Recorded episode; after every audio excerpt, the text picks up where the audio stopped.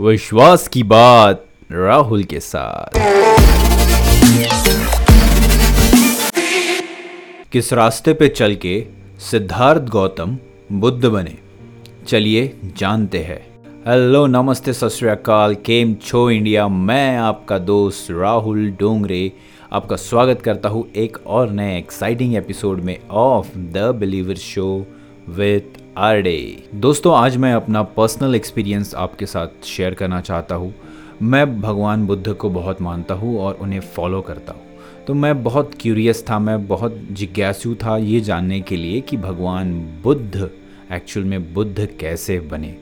तब मुझे पता चला, एक मेडिटेशन का जिसका नाम है विपसना। मैंने जब गूगल किया तो मुझे पता चला कि विपसना के टेन डेज़ के कोर्स होते हैं all over India all over world होते हैं, और सबसे बड़ी बात, ये फ्री ऑफ़ कॉस्ट होते हैं। इसमें खाना और रहना सब फ्री होता है।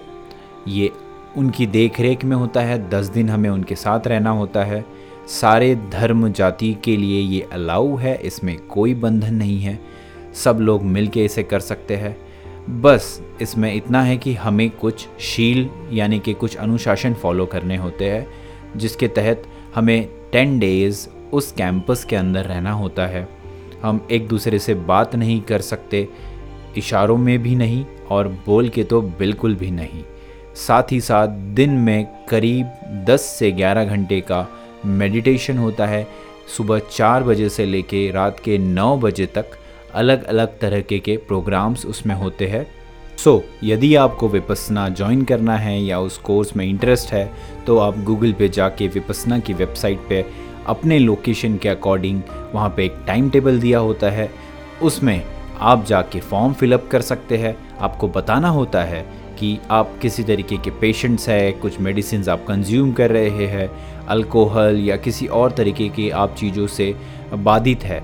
तो उन सब चीज़ों को आपको उस फॉर्म में बताना होता है एंड अकॉर्डिंगली आपको एक रिप्लाई मेल आता है जिसमें आपका कंफर्मेशन बताया जाता है कि आप टेन डेज़ के लिए आ सकते हैं। सो so, ये तो हो गया स्ट्रक्चर या प्रोसेस जिसके तहत हम विपसना ज्वाइन कर सकते हैं। लेकिन वॉट इज़ विपसना?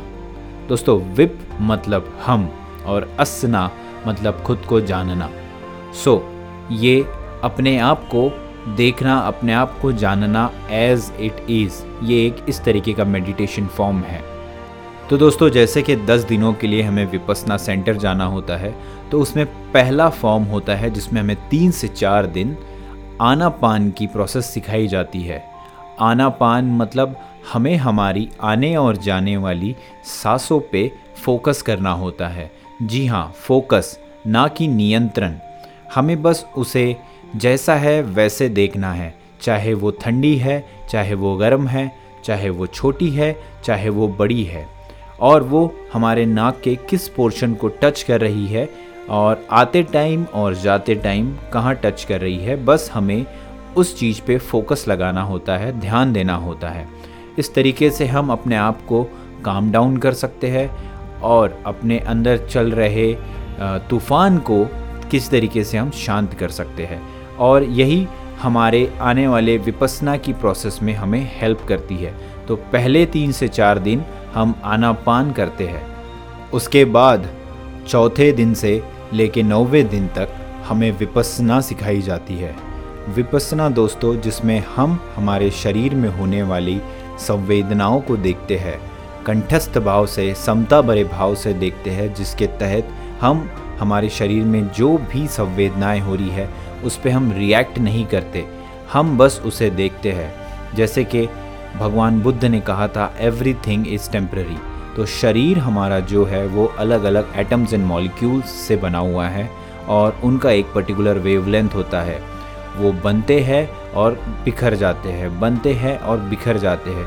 इसी तरीके से हमारे शरीर में संवेदनाएँ होती है। विपसना में संवेदना पे फोकस इसलिए करवाते हैं क्योंकि हमारे शरीर में हम जो एक्शन लेते हैं, जो भी रिएक्शन देते हैं, हमारी जो छः इंद्रियाँ होती है, वो सब चीज़ें पहले कलेक्ट करती है और उसके बेसिस पे हमारे शरीर में एक वेवलेंथ क्रिएट होती है जो संवेदनाएँ होती है और उन संवेदनाओं के बेसिस पे हम अपना एक्शन या डिसीज़न लेते हैं। सपोज़ अगर हमने कुछ सुना तो हमें सुनने के बाद हमारे दिमाग ने उस चीज़ को सबसे पहले एनालाइज किया और हमारे शरीर को सिग्नल दिया कि something is I have listen मैंने कुछ सुना। और उसके बेसिस पे शरीर में एक संवेदनाएँ जनरेट होती है एक वेवलेंथ या तीव्र वेवलेंथ जनरेट होती है। और उसके बेसिस पे हम डिसाइड करते हैं कि ये अच्छा है या बुरा है। मुझे इस पर कुछ डिसीज़न लेना है, मारना है, नहीं मारना है, और ये सारी चीज़ें, अपने आप को परेशान करना है या नहीं करना है। सो एनजाइटी डिप्रेशन ये सारी चीज़ें हमारे शरीर में संवेदनाओं पे डिपेंड करती है। सो so, जैसे कि बुद्ध कहते हैं everything is temporary everything is अनिच्य दोस्तों जब भगवान बुद्ध अपने महल छोड़ के दुखों का कारण जानने के लिए बाहर निकले तो उन्होंने बड़े बड़े विज्ञान लोगों से अलग अलग किस्म की अलग अलग तरीके की प्रोसेस सीखी अलग अलग तरीके से जानने की कोशिश की कि दुख का कारण क्या है। और वो अलग अलग फॉर्म्स परफॉर्म करते थे, जिसके तहत वो किसी अल्टीमेट पावर को पाने की कोशिश करते थे या उनके दर्शन की वो जिज्ञासा रखते थे। लेकिन वो उस चीज़ को नहीं पा पा रहे थे, क्योंकि वैसा कुछ था नहीं। इसलिए अंत में बुद्ध हमेशा अपने गुरु या जो उनसे, जिनसे वो सीख रहे थे, उन्हें वो छोड़ देते थे, क्योंकि उनके पास उसके अलावा उन्हें सिखाने के लिए और कुछ नहीं होता था। बुद्ध बहुत जल्दी ग्रास्प कर लेते थे और चीज़ों को सीख लेते थे और गुरु के पास कुछ बचता नहीं था। एक बार बुद्ध ने यह डिसाइड किया कि अब मैं जब तक मुझे ज्ञान की प्राप्ति नहीं होती, मैं उठूँगा नहीं। और वह इस लेवल पे चले गए कि वो अपना शरीर पूरी तरीके से डिस्ट्रॉय करने की कंडीशन में आ गए थे। तब उनको किसी ने खाना दिया और उसको खाने के बाद उन्होंने डिसाइड किया कि ये तरीका सही नहीं है।